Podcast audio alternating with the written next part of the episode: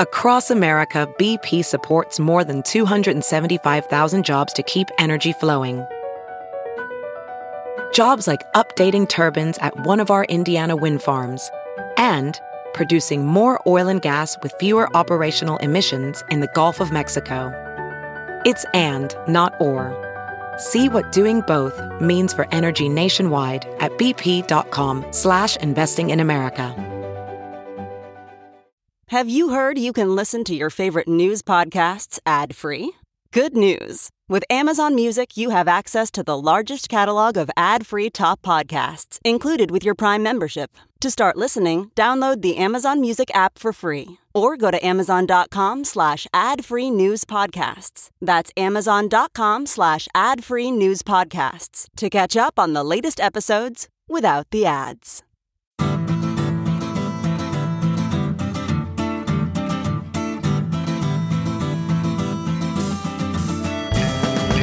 Welcome to the Sinica Podcast, a weekly discussion of current affairs in China, produced in partnership with The China Project.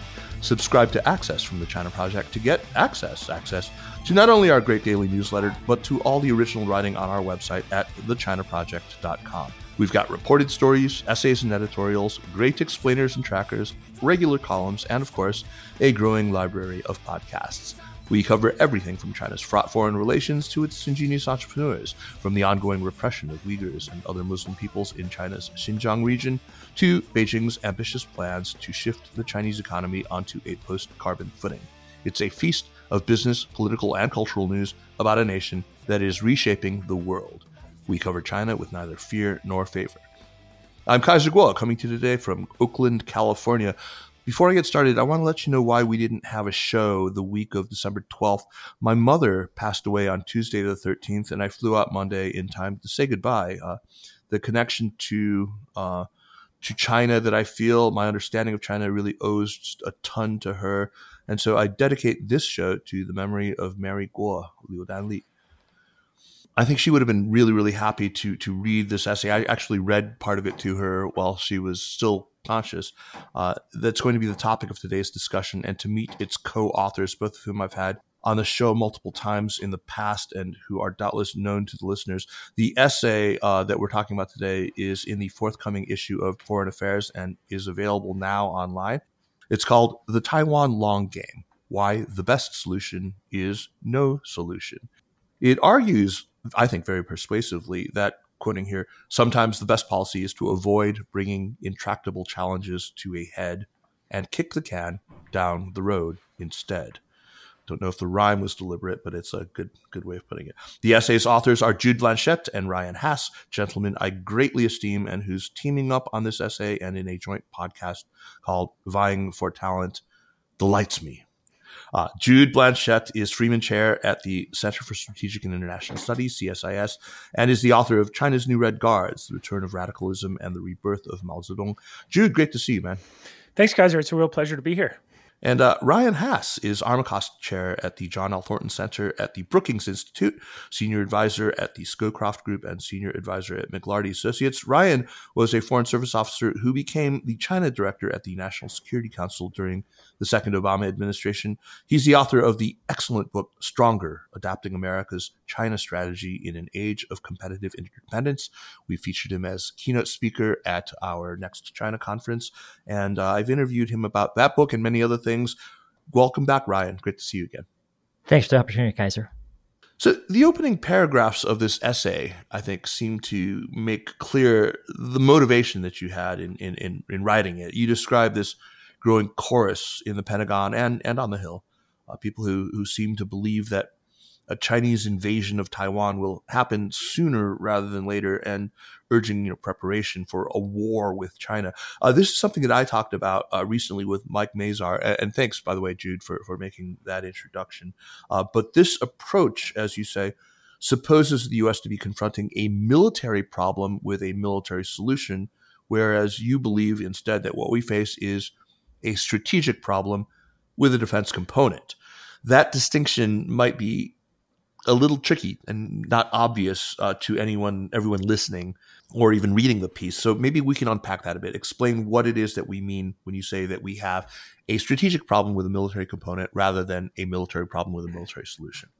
Sure. Yeah, that's a, a important question that for Ryan and I gets to the the heart of this conundrum, which is uh, increasingly, I think, certainly over the last year and a half, the discussion in DC, but in policy making circles in, in other parts around the world, has really started to narrow down what what many think the problem is. And I think this especially exacerbated after Vladimir Putin's invasion of Ukraine, which was seemed to telescope straight to the Taiwan Straits. And so I think the the theory of the case is you have similarities between what Vladimir Putin did uh, to Ukraine with how Xi Jinping is talking about Taiwan.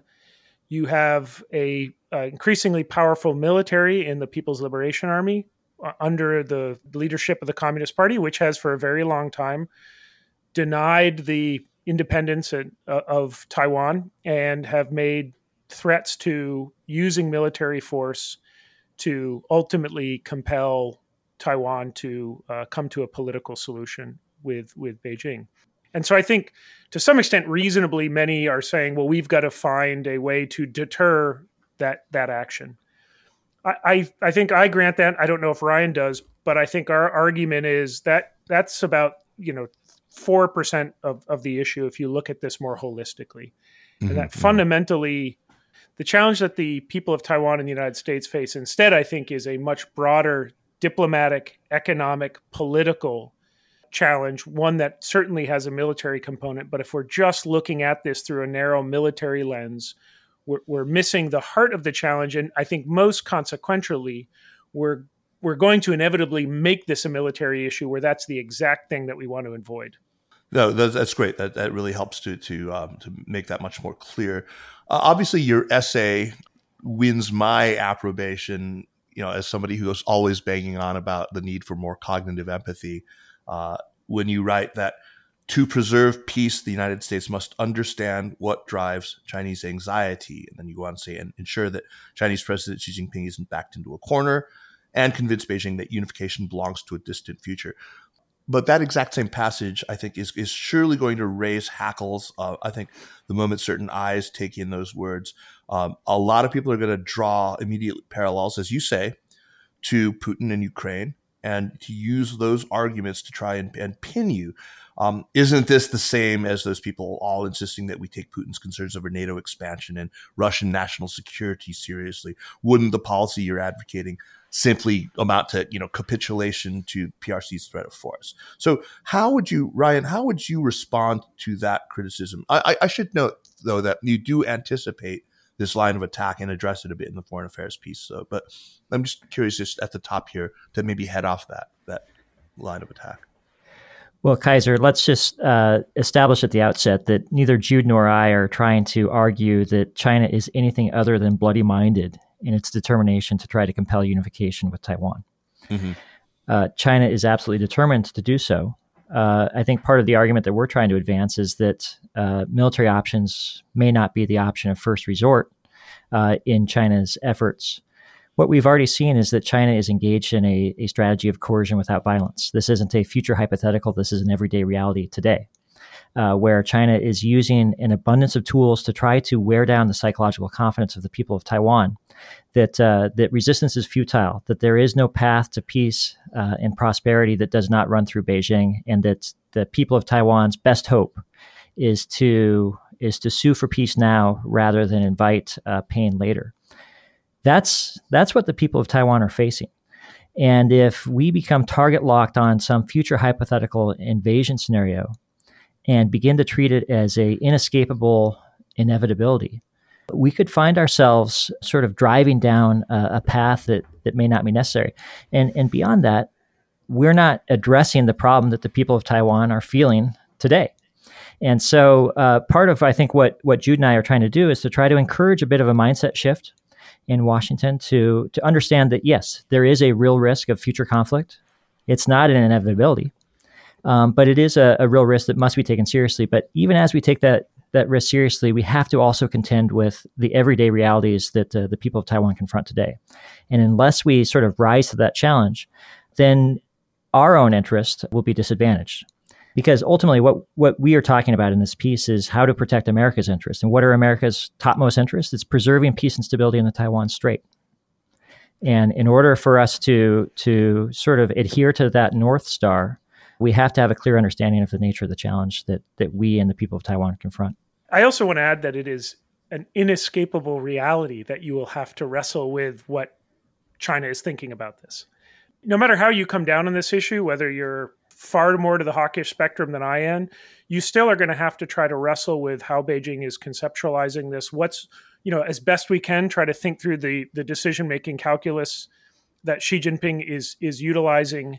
And indeed, one of the most frustrating aspects of this discussion and debate is I notice there are those who say occasionally we just need to listen to what Xi Jinping says, right? And and they'll pull out a passage from a given you know translation of a Xi Jinping speech that lays out what they think is a you know is a is a very expansionist view of Chinese interests and intentions. That's fine. I, I think showing your math is good. Um, but I so I think we're all engaged in the game of trying to understand what what Chinese calculus is. I just would argue that we have to bring as much available data and input we can to making determinations about what, what China thinks.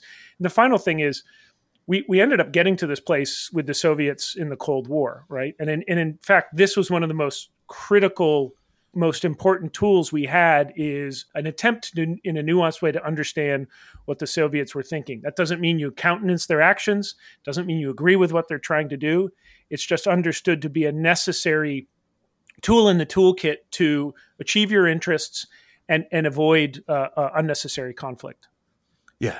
Yeah. I mean, that's, that's, the thing that's frustrating to me when I try to sell this idea of cognitive empathy. They seem to be unable to differentiate that from just plain old sympathy, which is absurd. One of the things that we often hear is that China is investing so much in its military capabilities, and therefore that tells us that China is preparing for a, a future conflict with Taiwan. Uh, and I, I understand the logic of it. I just think that it breaks down under under interrogation the the World Bank estimate of of China's military spending is that they spend around 1.7 percent of their GDP uh, on defense, somewhere in the ballpark of 200 billion dollars. Now they probably spend more than than they report. So let's just say they spend 1.8, 1.9 percent.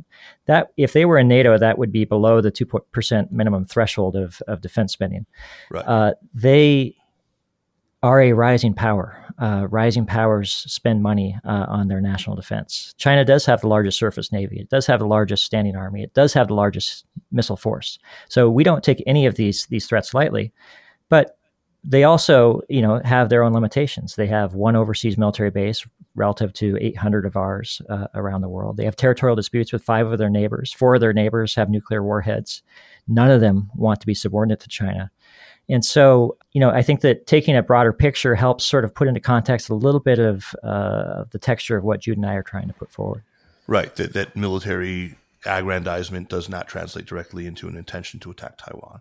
The expansion of the PRC's military capabilities uh, is one of the three factors that you cite that you say really changed the situation after three decades of relative stability. What you describe, and I think I would agree, is has been a successful policy. though. so the second factor that you cite, I think, is also mostly uncontroversial that China under Xi Jinping has gotten more assertive, including over Taiwan. I mean, some might quibble, but let's set that aside for now and look at it more closely in just a bit. But this third factor is bound to generate some controversy. You write, I'm going to quote here the United States has abandoned any pretense of acting as a principled arbiter committed to preserving the status quo and allowing the two sides to come to their own peaceful settlement. Let's talk about that. And maybe we can begin with this idea that there was a status quo to begin with, uh, one worth preserving. I see eyes roll in some quarters whenever somebody suggests that there even was a status quo to begin with, which I find to be baffling, but uh, it appears now to be an assertion that we have to defend. So, what was this status quo that you're referring to? it, that's a great question. Uh, if I may answer it in a somewhat roundabout way by first getting to an offhand comment you just made, which is uh, success in existing policy. And I think a threshold, or for me at least, a foundation has to be understanding that imperfect as it was, the uh, approach of the United States in managing this very vexing problem uh, since normalization through relatively recently has been, I think, on almost every metric successful. If, if, what you're choosing for success is the United States, as Ryan said earlier, maintains broadly peace and stability in the region. And I think crucially that Taiwan is given the space to grow uh, as as a prosperous, resilient, liberal democracy, which it is, you know, on almost every on every measure. Inarguably. It, so let's just start with that.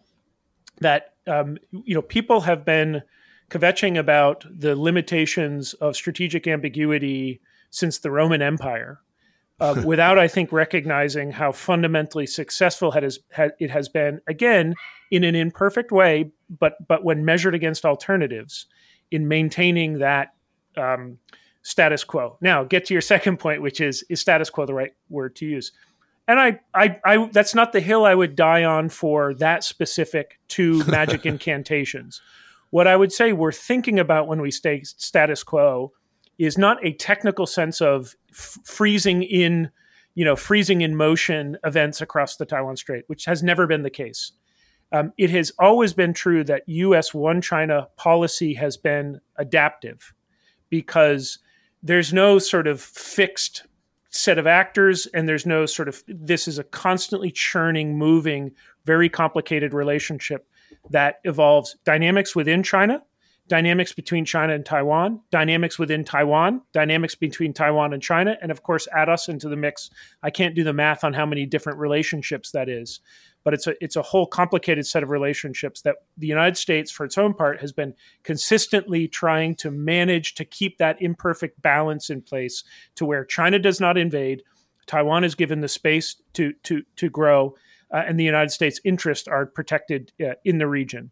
So you want to call it an equilibrium, call it what you will. I think that's what we mean when we say something like a status quo. I, I, mentioned just now that you, you you talked about this sort of third factor, the the uh, abandonment of the pretense of, of being a principled arbiter. I imagine that most people who defend current American policy would simply point to the second factor that you cite, you know, that, you know, Xi's China has gotten a whole lot more aggressive and say that this has been a sensible response to an uptick in, in Chinese aggression. And uh, to address this, I suppose we need to examine to what extent I said we would do this earlier, and now we have to. Um, China really has gotten more bellicose when it comes to Taiwan. Uh, you guys answer this in part by examining why Beijing hasn't already used force, which I think is a really sensible approach. But I also think that it's important here to right size what China has actually said and done. As Jude said, you know, we need to look at the sort of totality of of, of the statements and the actions. And I know Jude you've done pretty close reads of not only you know the white paper that came out shortly after Pelosi's visit, but also of you know the, the uh, what some people were calling the work report, the report at the 20th Party Congress. Um, and and so maybe uh, staying with you for a second here. Can we look at this question of how much change really has there been in China's posture, and then maybe look at the reasons you cite as to why. Maybe we can turn to Ryan for that. Uh, why China hasn't used force, even if it does enjoy a military advantage arguably. Yeah, that's a really important question, in part because some of the documents you referenced, the the uh, white paper that came out in August, um, the last one, uh, you know, came out 20 years prior. We right. have things like the the last year's history resolution. The last one was 1981. We have the um, the report that was issued at the 20th Party Congress. We have Xi Jinping's speech marking the 100th anniversary of the Communist Party, uh, um, in addition to other speeches that Xi Jinping has made or documents issued. So we have a set of the most authoritative statements that have come out of the Communist Party and come from Xi Jinping personally, and I think that's the body of that's the body of text that we're working with when we're trying to understand at least what China says. And I should just mention that um, I think some folks will, depending on how they're coming down at this, dismiss these statements as mere, you know, as mere politicking. I get that, and and some part of me agrees that when we look at statements that come out of any political entity, we need to understand that there are multiple audiences and multiple usages of those statements. But what I would say is, especially, you know, things like the Party Congress report, the history resolution, these are not designed for you. These are designed as messaging for the party state system to understand how the party views an issue, what the priorities are, and to give some degree of predictability about here's how we're thinking about the issue. So, what have they said on this? Xi Jinping has been broadly very consistent to say that China's um, uh, preferred path to, to achieving reunification, in their words, is to use peaceful means. Now, we need to caveat that by China's view of peaceful means just means non-military means, but it right. it certainly includes economic coercion, you know, political warfare, election interference, the the the, the exercises they did in response to Speaker Pelosi's trip, which is a part of China's sort of psychological warfare to try to bend and break the will of the Taiwan people. So this is not purely benign, but if we're just thinking about how are they have they run out of patience and are they now going to start thinking about uh, the previous unthinkable direct attacks, uh, invasions. China's statements in all of its authoritative documents are saying, "Our per- we think time and momentum is on our side. Um, it's a historic inevitability that we will get to reunification." Um, um, and, and, we're going to try to use peaceful means again, appropriately uh, contextualize that they're peaceful do do not mean benign. What we would be looking for if we're starting to, if we're looking for Xi Jinping starting to say, time is not on my side, these are these are small tweaks in the statements, but they would be very important. Consistently not referencing peaceful reunification, instead of saying that um, secessionist elements on Taiwan remain a, a small minority, if we start to see them frame that the secessionist or bad elements on the island are now sort of a majority, so we would be looking for these shifts in verbiage that are more clear signals that Xi Jinping sees the the runway is ending and that we would expect him to start taking more more drastic actions. And we've simply not seen these. No, and just final again, I think Ryan and I continually try to anticipate counter arguments on this, uh, but I would say it's it's also you know we're, we're we shouldn't just look at what Xi Jinping says on Taiwan. Right. Um, this is a holistic view you have to bring to this of statements plus actions plus military preparations. You know, there, there's a whole complicated equation here, but a, a, an important element of this would be Xi Jinping's uh, words. And then final thought is what some have pointed to, which is statements Xi Jinping has made about we can't pass this issue on from generation to generation, or that we need to achieve complete reunification um, by 2049. I would say two things. Number one, those are very in the in the first case of not passing this down generation to generation. Xi Jinping first said that in 2013, uh, again in, in, in 2019. It's not a very specific statement.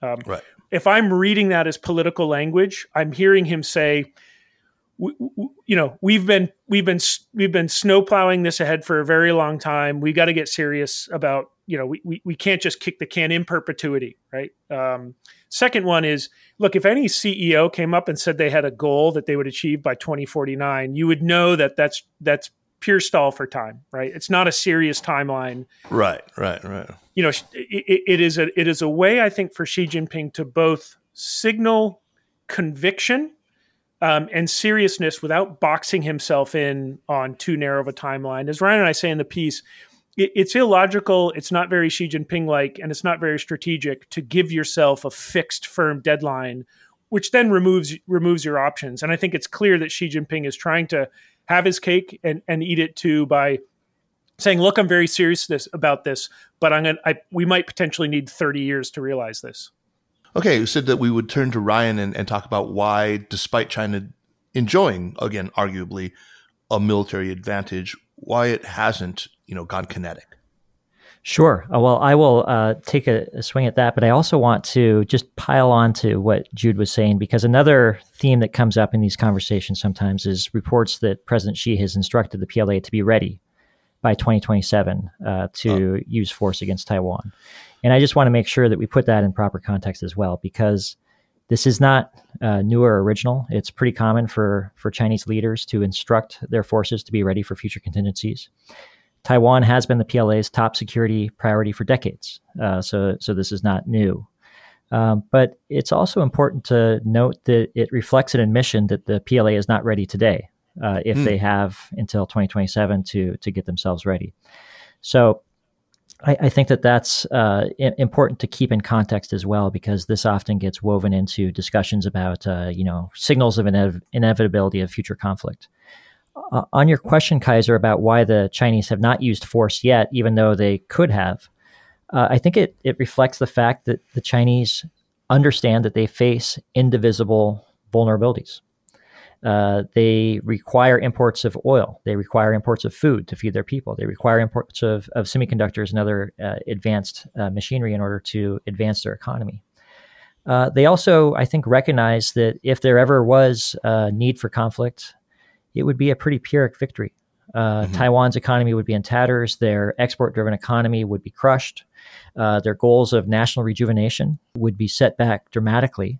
Whoever survived in Taiwan would be violently opposed to being occupied. Right. And they would probably find themselves in direct conflict with the United States, Japan, and possibly others. And so I think where this leaves the Chinese is that they are they're clearly investing significantly to purchase the future option of use of force, um, but it isn't their their first tool or tool of first resort. I think that they would uh, use force if they felt like they could do so on the cheap. In other words, if they would face no resistance from us or minimal resistance from Taiwan, or if they felt like they were backed in the corner and had no other alternative or recourse, and that even even though uh, they may suffer catastrophic damage, that, that this was something that absolutely had to be done a lot of things come to mind uh, from your response just now. Uh, one, I should point out that actually, Jude, you and Gerard DiPippo actually authored a CSIS report uh, that looks at the likely costs of a military intervention and, and argues, and I think that you and Ryan used the same phrase, or Ryan just did. They call it a Pyrrhic victory. Uh, any victory, quote unquote, would be at best Pyrrhic. I'll link to that report on the podcast page and in the, the transcript Something else that came up earlier, we talked about time, whether time is on uh, Xi Jinping's side. And again, I mean, I was I was interested to see that in, in the report he actually used the phrase is always on our side. But but in fact, I think that the they recognize increasingly that time is is not on their side. I mean, look, they they are not blind to Taiwanese public opinion, this growing Taiwanese identity quite not just separate from, but opposed to a Chinese identity, a broad rejection of the one country, two systems formulation, especially after the imposition of the national security law in, in Hong Kong. Just mounting frustration over the way that, that Taiwan has been excluded from and marginalized, you know, in these uh, international organizations, the World Health Organization, um, in in the beginning stages of a, a global pandemic. I mean, I've, all of this um, so anyway, you, you write something to the effect that when it comes to the appeal of one country, two systems in Taiwan, the Communist Party is pretty clear that it's there's no appeal at all. It's zilch. Uh, they've said publicly that time is on our side, as we've, we've talked about, but they know that it's not. And nor is it a belief in Taiwan you know, or in Washington. What are the implications of this, though? If nobody thinks that time is on our side, doesn't that seem like you could cobble together an argument that some kind of, of, of action is is inevitable?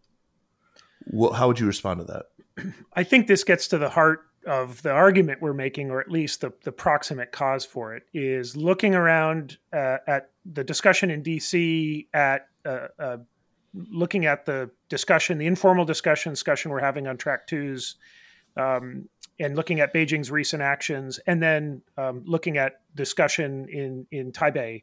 I think this is the the heart of it. Is you now have all three primary actors who feel a sense of of urgency, um, who feel a sense that time is not on their side, um, and what we need to find a way to do is to get this back in a position where folks are, are thinking about this as a longer term challenge to manage rather than, as you say, some rapidly boiling pot which is about to sort of spill over.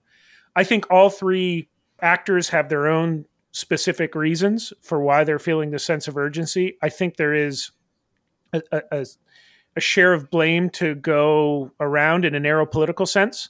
Although you know, we start out in the, or we say somewhere in the piece that, you know, ultimately, as, as Ryan said at the outset of this conversation, I think Beijing is the bad actor here. Fundamentally, it's the one that is looking to annex a peaceful democracy. But I just think that gets you to the two yard line. You know, I, I think a sense that we're in the moral right, which we are, I just don't think gets us that far because then you're left to try to manage this profound, profound challenge. Mm. Um, you know, I think Beijing, as you say, although the official documents are saying time and momentum are on our side, that's a political statement. It's also a statement that is saying Xi Jinping's not itching to take, you know, catastrophic kinetic action.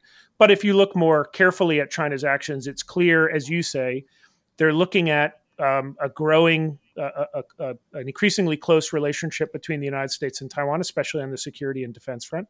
They're looking at you know growing security architecture and discussions in the Indo-Pacific, involving Japan, involving Australia. Beijing has, I think, a complete inability to do self-introspection about how their own actions and statements are creating and, and stiffening the headwinds that that they then you know uh, shorten their, their time horizon. If if you fire short range ballistic missiles over Taiwan, I hate to say that that is going to that is going to have an effect in the conversation in Taipei, but also in Tokyo, also in Seoul, also in Canberra, and and and also in, in Brussels, in Berlin, and Ottawa, and and London. Yeah.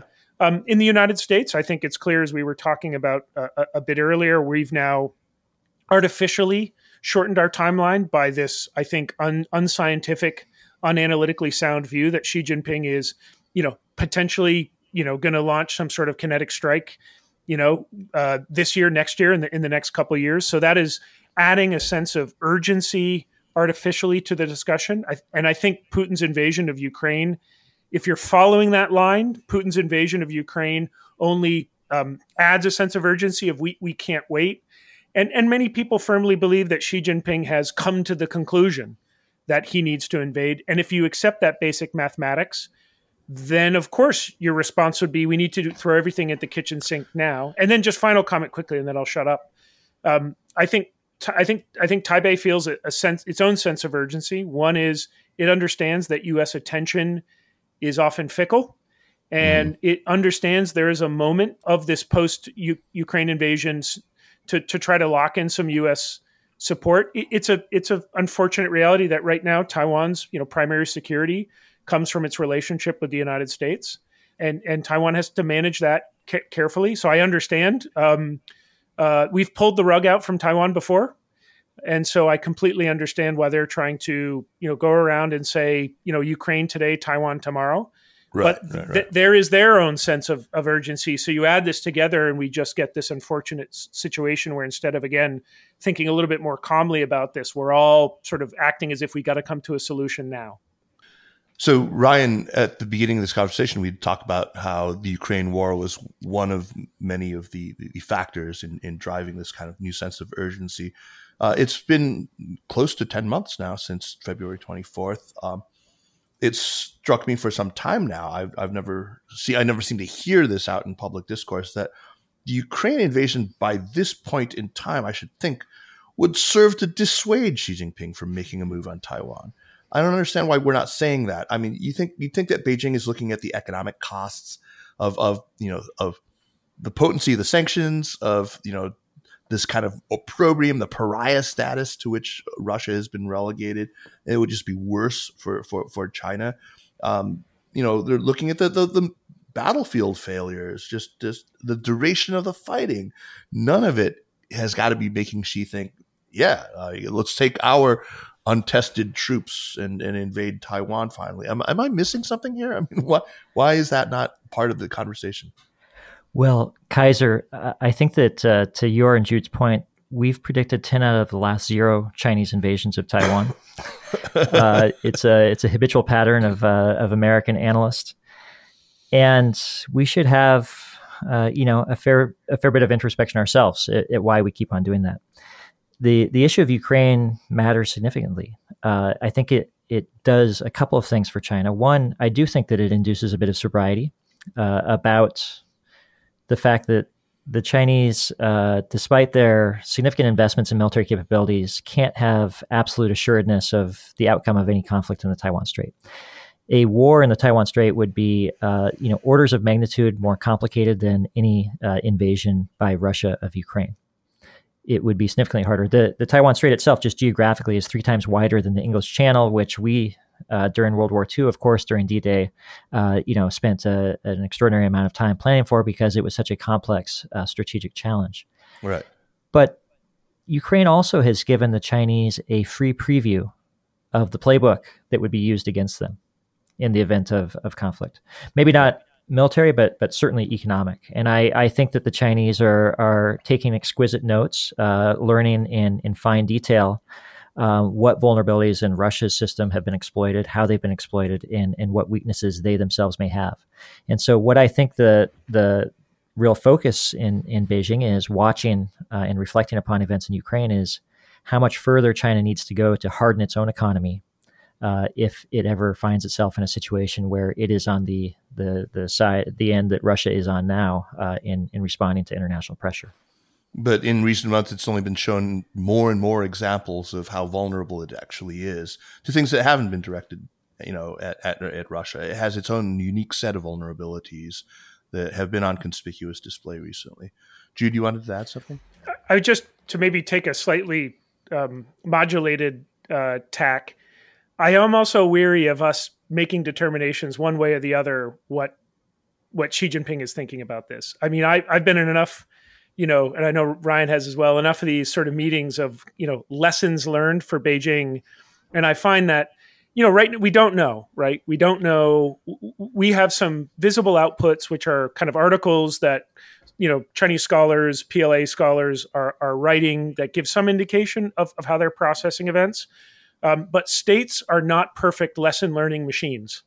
Our foreign policy would be drastically different over the course of its history if it was constantly and accurately refining itself, you know, to the blunt realities of physics. and and and I think we demonstrate, you know, the United States that we're we're capable of consistently making mistakes. Your your podcast with Mike Mazarr is a great example of a lot of smart people can come to the absolute wrong conclusion about what the relative costs and benefits are. So I would just say I think this is one, um, uh, you know, where we want to be uh, incredibly cautious about um, uh, coming to conclusion. It's the only time I'll ever quote Wittgenstein, but in the last line of his, uh, uh, you know, Tractatus, he said, "Where if one cannot, where if one cannot speak, there if one must remain silent." Um, I, I, think we want to be looking. I think this is another really important thing to. Um, I don't think we would just see Xi Jinping, you know, cock off, drink a shot of whiskey, and YOLO um, on Taiwan without first seeing him act erratically in lots of other policy areas. So we probably want to really be, you know, assessing Xi Jinping as a leader uh, across the entire spectrum of policy. We want to go into this carefully. So I guess I'm saying I, I, I think you guys are probably right. But I could have said the same thing about you know why Putin would not invade Ukraine because it was clear, you know, given he had you know, given everyone was expecting this because it had been telegraphed that the costs were going to be significant, he was going to isolate Russia, and yet he did it anyway. So yeah. I think we need to, eh, eh, eh, you know, be somewhat agnostic on this. Point point taken. So you guys write in your essay that fixating on invasion scenarios has us developing solutions to the wrong near-term threats that we're, you know, we're kind of path dependent. You know, um, the guy with uh, a, a, a, only a hammer in his toolbox, right? Or the, the drunk looking for the keys under the street light because that's where the light is. Anyway, what scenarios uh, are we planning around right now, and why aren't those the ones we should be planning for? Um, I guess mean that's a, a, better way, more direct way to ask is, what scenarios should we be planning for? I, I'll, you know, certainly some amount of our bandwidth needs to be thinking about a possible Chinese invasion. So I don't think we're arguing that that drops to zero. I think what we're we're saying is the proportion needs to be slightly different. So you know, first of all, there's a scenario which is almost certainly coming up, which is a, a future Speaker of the House. Maybe it's Kevin McCarthy. Maybe it isn't. Travels to, to, to Taiwan sometime next year. And predictably, Beijing is going to respond pretty viciously and in a way that's going to try to undermine, you know, uh, Taiwan's resiliency and resolve, try to undermine U.S. credibility as a security partner. We're also dealing with a near constant state of Chinese economic and political coercion against Taiwan. So mm-hmm. we just, I, you know, if anyone who who likes Kavalan whiskey you know, we'll know that Beijing just a few days ago, you know, set another, you know, informal hard ban on on the importation of, of Taiwan whiskey and and uh, and wine. It's more for the rest of us. Yeah, I guess so. So we've got a set of more more, you know, a, a pressing set of of coercive activities that China is consistently uh, leveraging against Taiwan to try to um, you know, undermine Taiwan's uh, resolve. We've got an election coming in Taiwan in January 2024. I, am I'm certain we can expect a massive ramp up of of interference by Beijing, trying to delegitimize the integrity of of, of that election. Um, right. So we've got this host of scenarios that are going to happen right now, and then just a final one is you know the PLA is young and inexperienced, and they're it, it's getting more sporty in and around the Taiwan Strait. We're getting into closer proximity with the PLA. Um, they do not uh, abide by the same code of conduct and rules as the United States does. They have very, you know, we've got very poor dialogue with China. So we have a known quantity of of the potential to have a unanticipated flare up, um, which would even if again even if we're in the right, still leaves us to try to clean up that clean up this mess. So but Ryan, surely this is these are things that we are planning around, aren't we? I, I'm confident that we are. But to perhaps put it another way, Kaiser, I think America's interests are served by a strong and confident Taiwan. Mm-hmm. I think Beijing's interests are advanced by a weak and insecure Taiwan. These are at odds with each other. And the more that we are hyping uh, Taiwan's inability to defend itself, or uh, you know, advertising the the latest war game in which we lost uh, in a in a cross strait contingency, the more we're really sort of doing a bit of Beijing's work for them. They want the people of Taiwan to feel insecure. They yeah. want the people of Taiwan to feel like they have no alternative other than than suing for peace. And so, what what does that mean? What should we be doing? I think we should be doing things that help make the people of Taiwan feel feel secure and confident in their future. Uh, diversifying trade flows, uh, ensuring that they are capable of acquiring the types of weapons that they feel that they need to to protect themselves, helping encourage them and supporting them in stockpiling food, fuel, energy, medicine, uh, munitions. Helping to strengthen public health coordination so that the people of Taiwan don't feel isolated and, and left apart from, uh, you know, the the global network that is uh, fighting to beat back pandemics pooling resources to accelerate innovation so that Taiwan is a part of uh, the growth story around clean energy or AI or some of these other um, emerging technologies. The government in Taiwan uh, needs to provide for for the health, the safety, and the prosperity of its people without feeling like they have to turn to Beijing to to address those needs. The more that we're capable of of supporting that, uh, the the higher the likelihood that Taiwan will feel strong and confident about its future. This is why uh, talking about the inevitability of conflict is so problematic from my perspective. Yeah. Because uh, it it runs counter to the underlying objective of of our overall strategy towards Taiwan. You guys, I think that it's really the crux of the argument. I mean that you know we are by focusing so singularly on the military dimension of this, we kind of crowd out uh, stuff that we, where we should be putting more bandwidth into the kind of everyday, persistent threats that Taiwan actually does face, the actual problems that we we could be addressing. Uh, so yeah, um, I think you've done a pretty good job of, of, of cataloging what those threats are. If to add just one point, I think part of this would also be about what the United States doesn't do or, or only does when it must, and with great focus and with a sense of what outcome we're trying to achieve on this. So, you know, there's there's a lot of times where it is necessary to to probably provoke Beijing there are times when not taking a unnecessary provocation is is is the more appropriate path. And I'm not sure we've entirely, as a holistic policy making and policy creating U.S. government, have quite figured out um, when it's appropriate to poke and and when we want to withhold. And you know, we have a divided government, so we there's we, it's not a dictatorship. So there's agency amongst individual politicians that China is not is not dealing with. So some of this an administration would have no control over. But I think having a better um, overall conversation on what our broad strategic outcomes are uh, in regard to Taiwan that moves away from this idea of a, an invasion is the problem, the equation we're solving more, more towards what Ryan was saying of what is a consistent, calm, strategically sound and long-sighted uh, set of policies and actions the United States can take to better position Taiwan to continue to grow and, and prosper.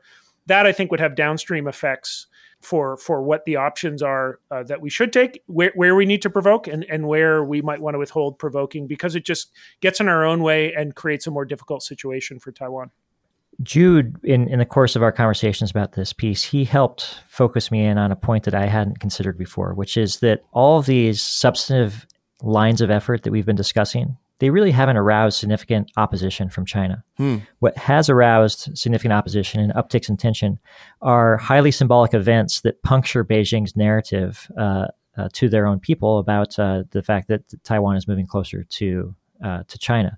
And those were Lee Teng-hui's visit to his alma mater, Cornell, in 1995, and, and Nancy Pelosi's visit to Taiwan in August of this year.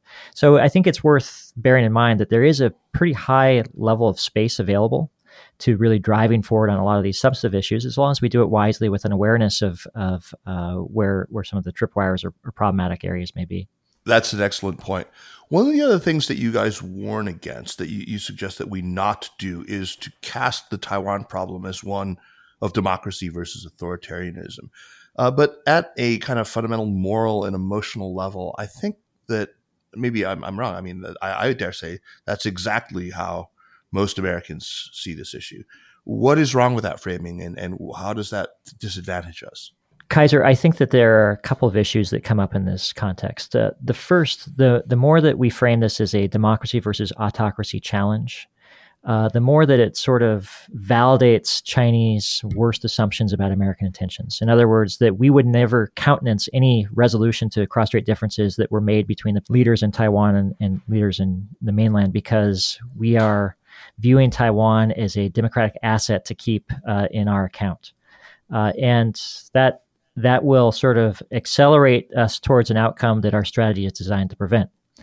Uh, the the second reason is that when when things when when these difficult dilemmas become uh, cast in very moral dimensions, it gets harder uh, for policymakers to act with with nuance. It it, it proscribes space uh, and it it sort of pushes policymakers towards absolutist black and white determinations.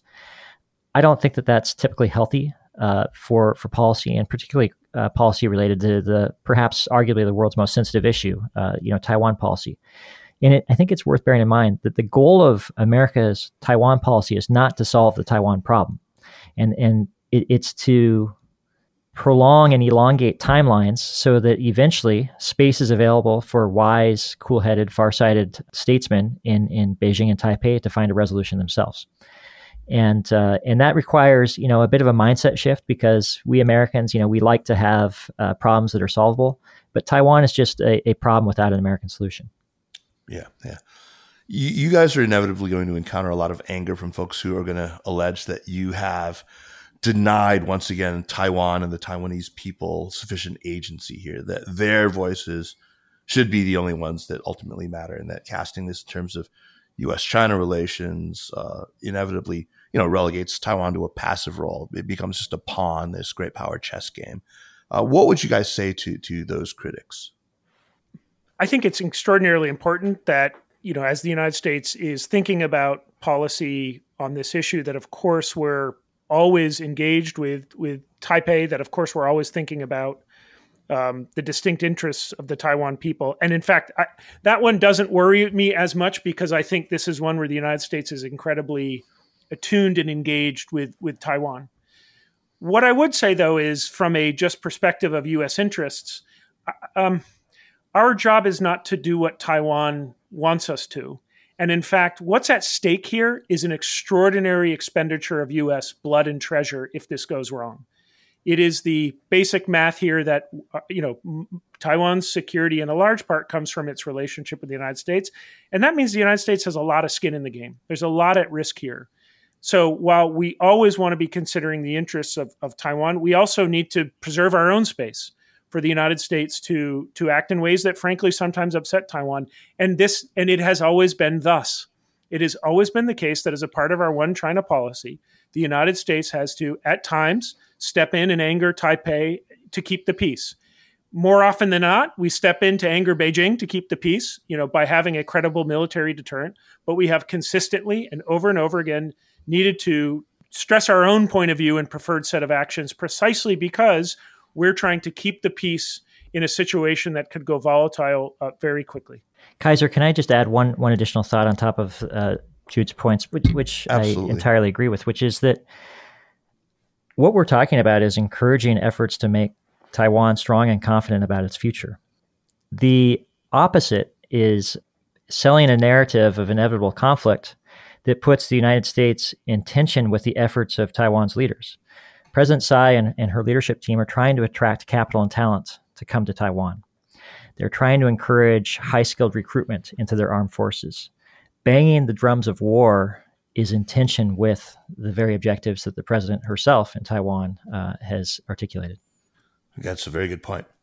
Let's let's talk finally about what form American support for Taiwan should take. I mean, really at the heart of this, and we we've been talking about what a lot of these things should be, but at the heart of it, there is this adjustment or a clarification of just what the one China policy should mean under these new circumstances. Uh, you do make clear that it's just not good enough to repeat that our policy remains unchanged. Uh, as you as you guys correctly know, that rings hollow to anyone who's actually been watching. Right? Nobody believes that our one China policy is is intact uh, and has been, especially over the last what six or seven years. So, what new form? How should we articulate what one China now means to the this administration and to the next? First, I think it's important to disaggregate, and I don't want to make a political comment here, but to disaggregate some of the loose discourse on uh, what our Taiwan policy is under Trump versus Biden. I think it's just dramatically, dramatically different under the Biden administration. You know, under the Trump administration, not only did you just have just unprofessional looseness, and you had a lot of people, frankly, I just don't think knew the basics of the issue. You also had this extreme moralizing, you know, Cold War component who who I did frankly think wanted to sort of weaponize the Taiwan issue to drive a much more aggressive, you know, U.S. posture vis-a-vis uh, China. I just that's not what we're dealing with under the Biden administration. Yeah, yeah. I, I think you know first and foremost the frustration I think many of us have is it's it is not entirely clear to substantive matter what this administration's policy on Taiwan is. And I think that comes from the top, where, you know, we've had a number of statements from President Biden that would seem to be, in some ways, a, an important shift in U.S. policy of moving from a, a Taiwan Relations Act understanding of what the U.S. Um, bottom lines are in terms of, you know, keeping that space for us to be flexible on how we would respond in the event that China did take a more drastic action to compel, through military means, this political settlement, to something much more uh, declaratory that no matter what, we were going to stand with Taiwan. But it really wasn't clarified and codified that there was a policy shift. So it left a lot of us scratching our heads about what did he mean. It was almost like Pekingology, but with you know Biden administration characteristics, where it was like, did he mean it? Did he not mean it? And I have to say, you know, this may have been an attempt to, to deter China by you know putting this in the mix that the United States would take action. But I have to say, frankly, in discussions with our closest allies and partners, quietly, they were a little bit confused as to precisely what the new policy is. So. I would say, in you know, in terms of you know, reassurance of China is a dirty word, but I would say, in terms of reassurance, here's the one big thing we have to do: have a clear, consistent view on what our policy on Taiwan is. Right and and let Beijing and Taiwan know that our policy remains exactly the same as it has in core substance, which is, as Ryan said, we're we're we're not here. It's the solution to this ultimately is up to two of you. We just demand that it is peaceful and it takes into account the will of the Taiwan people. Right now, where I think Ryan and I do urge something proscriptive is what I think the Biden administration is having to deal with is the feeling that that sort of old formula needs to have a refurbishment that we can't just keep saying that we need to do a bit more because beijing is as we mentioned earlier in the piece it, this isn't the same pla that we were dealing with 20 years ago. It has a much more you know area denial capability. It, it you know it has the um, it is taking steps which you know two years ago would have been unthinkable namely firing missiles over taiwan. And so I think there, what Ryan have said and I have said is instead of just pretending like our policy has remained unchanged, we need to more clearly link and, and clarify to Beijing that if you take actions, we are going to respond proportionately to reestablish the equilibrium, right? Um, but I think that to do that requires a credibility, b consistency on your policy, and and and then a set of expectations for Beijing of if you don't do this, great. Um, if you take these escalatory actions in these gray zone areas, we will be compelled to respond with countervailing actions, not because we're trying to solve the Taiwan issue uh, or, or, or rip Taiwan from any possible future political settlement, but because you have destabilized the equation. But we want to maintain the balance. Right, right, right, right. Okay, that's fantastic. Um, I, I want to end this on maybe a, a, slightly positive note. I, I've been talking with some Chinese diplomats, and there is a sense among them and among some of my you know American interlocutors that there's you know that both sides are kind of ready to dial down the heat a bit. There's no real rapprochement in works or anything like that, but at least the goal of getting a floor under the relationship seems to be a shared one. And at the same time, you know, I mean, we all saw after after the Bali meeting, uh, at the same time, the Biden administration initiatives that are already sort of in place are not slowing down at all, or not showing any signs of letting up. Um, they're had some success in getting the Netherlands on board um, in in, in um, limiting advanced chip related equipment exports, adding a lot of Chinese companies today to BIS entity lists. Uh, so, what, what's your own sense of this? I mean, if, if there are stirrings of a detente, what might be driving that, and how far could it go? Kaiser, I uh, I expect that in the next year things will likely stabilize a bit relative to previous years. If you think of the slope of the relationship, it's traveled a pretty sharply downward trajectory in recent years. I expect that that slope will probably flatten somewhat in the next year. I, I would be reluctant to suggest that uh, that the relationship will improve, uh, because in order for the relationship to improve, we would either need to solve existing problems, agree to avoid future problems, or broaden uh, the aperture of the relationship to dilute uh, the sources of tension in it. And all three of those seem difficult in the current moment. But for each leader's own reasons, I think that they have an incentive to to dial down the heat a bit uh, in, in, the coming year. Now, of course, there could be uh, external events that could intrude upon those plans. Uh, so, you know, we need to predict the future with a high degree of modesty. But left to their own devices, my expectation is that both leaders will look for ways to uh, inject a little bit more pragmatism uh, and and balance into the relationship in the next year.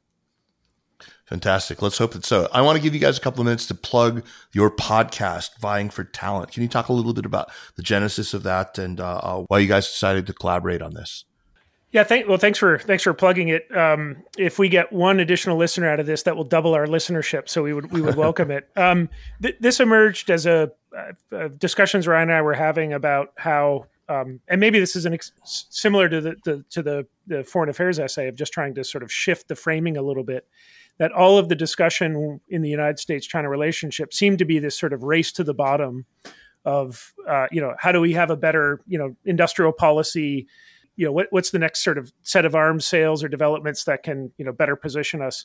And i think it, it occurred to us that first of all that really any of these issues when you get to the heart of them technology development you know these are ultimately about which which political system can create the best ecosystem to extract, you know, to develop and nurture its talent, to bring in talent from uh, uh, overseas if it doesn't have sufficient indigenous capacity here. And so the focus of the podcast and a larger project is really trying to center in on this issue of human capital and competing for human capital. And, and I think what we sort of hope for is that also frames a bit of a race to the top dynamic, hmm. right? If you're thinking about who can better develop and nurture and facilitate, you know, their own human capital, what you're thinking about is how do we better educate our workforce? How do we address, you know, in China's case, you know, and anyone who's read, you know, Scott Rozelle's work would know, China has a lot of work to do to be able to take, you know, this these uh, you know rural areas and give them the same standard of living that people in in you know wealthier you know uh, urban areas have and and I think we in the United States should absolutely welcome China developing that that human capital base both because that makes the world richer and and on an ethical level um, you know that that is I think a, a, sort of core ethical good so we have no. You're not going to quote Kierkegaard again. No, uh, uh, no, Wittgenstein. By the way, Wittgenstein. Oh, Wittgenstein. I, have never read Kierkegaard. Okay. Um, so anyway, it's just a modest attempt to to think through some of these, you know, perhaps underappreciated elements of this, you know, very complicated bilateral relationship. Fantastic. Yeah, give it a listen. It's it's great. I'm start with the, the interview you guys did with Morris Chang, uh, and that's that's you'll you'll be hooked on that. And come on, man, you know I'm a listener. There's there's got to be more of you out there. Um, I'm going to skip the the usual plug I do, but you know the drill. If you want to support what we're, what we're doing, you know, subscribe to our damn newsletter uh, uh, and move on to recommendations. Recommendations is my favorite little segment of the show. So, uh, and I'm really keen to know what you guys have. So, uh, Ryan, why don't you start, and then Jude. Well, Kaiser, if it's all right, I'm going to throw in two quick recommendations. One oh, serious, yeah, absolutely. One serious and one sentimental. The the serious one is uh, a piece recently by John Culver, former National Intelligence Officer for Asia, Yeah, uh, who, John who wrote uh, for the Carnegie Endowment how we would know when China is preparing to invade Taiwan. And he applies 35 years of uh, hard nosed efforts of analyzing China to to break down what indicators and warnings would look like that would tell us that uh, that China is traveling on a path leading eventually to conflict. Uh, so I, I highly commend piece. that. Yeah, it's fantastic. Oh, absolutely. Yeah, I've I've passed that around to hundred people already. But Well, it deserves it. And on the sentimental side, I'm going to uh, recommend White Christmas, the movie. It's a it's a movie I watched with my parents when I was young, and now that I'm the parent of four uh, kids, it's something that I enjoy doing with them this time of year as well. all right, I need a good Christmas movie right now. Yeah, that's good. Why I've not seen White Christmas. Is that where Bing Crosby sings? It's uh, it's Bing Crosby and Rosemary Clooney. You're Ah. you're just pulling for them to get together by the end. okay. Okay, fantastic. All right, Jude, what do you have for us?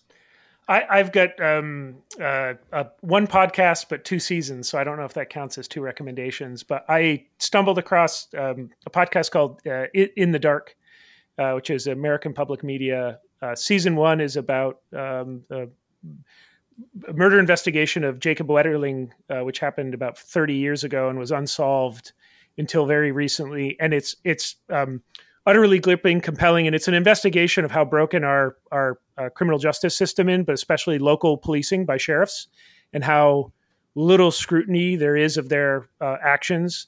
And season two builds on that, which is about the um, uh, wrongful conviction of uh, Curtis Flowers in Winona, Mississippi, and he was right, tried right. six times for, um, for the same crime by one a district attorney. He was black. The district attorney was uh, white, and it it. I don't want to spoil the ending, uh, but it is both seasons are totally engrossing and gripping on a human level. Season one, you know, as the father of a, of a child, just what the family went through, especially the agony of a broken judicial system, under resourced, uh, but also isolated from largely from scrutiny because local media is dead in the United States. So so much of this activity isn't picked up in, unless a reporter starts a podcast and gets resourced.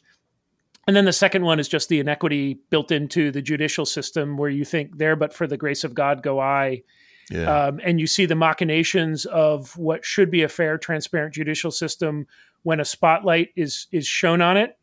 Um, it's it's horrifying, and it should be a, a cause for national alarm. So as we think about these massive geopolitical issues, you know, f- thousands of miles away, um, it just again emphasizes how much damn work we have to do here in the United States, probably within a stone's throw of wherever any of us are listening to this podcast.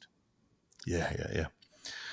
All right, for my recommendation, look, I mean, two of you, you both, both of you have been kind of lodestars for me in so many ways. Uh, you guys are doing God's work out there. But if there's one, I mean, and so many other people who I could name check as well. But if there's one person who has just been especially heroic, especially just in the last couple of years, it's Jessica Chen Weiss, uh, who has been, I'm glad to say, a guest on the show on a couple of occasions. Ian Johnson, who is one of my absolute favorite writers, um, he's now at CFR, but still writing for the New Yorker, has just written a profile on Jessica in the New Yorker, and I highly recommend it. It's just, it's a great piece. It really captures her well, uh, what what she's up against, and the, the the the good sense that she's been making. So, um, really, just couldn't couldn't recommend it more highly. Great, great, great piece. And so, uh, with that, I know we were a little bit over time, but thank you so much for for for taking the time to join me, Jude and Ryan. Thanks, Kaiser. It was great to be on with you. Thank you, Kaiser. The Sinica podcast is powered by the China Project and is a proud part of the Sinica Network. Our show is produced and edited by me, Kaiser Kuo. We would be delighted if you would drop us an email at Sinica at thechinaproject.com or just give us a rating and a review on Apple Podcasts, as this really does help people discover the show. Meanwhile, follow us on Twitter or on Facebook at, at The China Proj, and be sure to check out all the shows in the Sinica Network. Thanks for listening, and see you next week. Take care.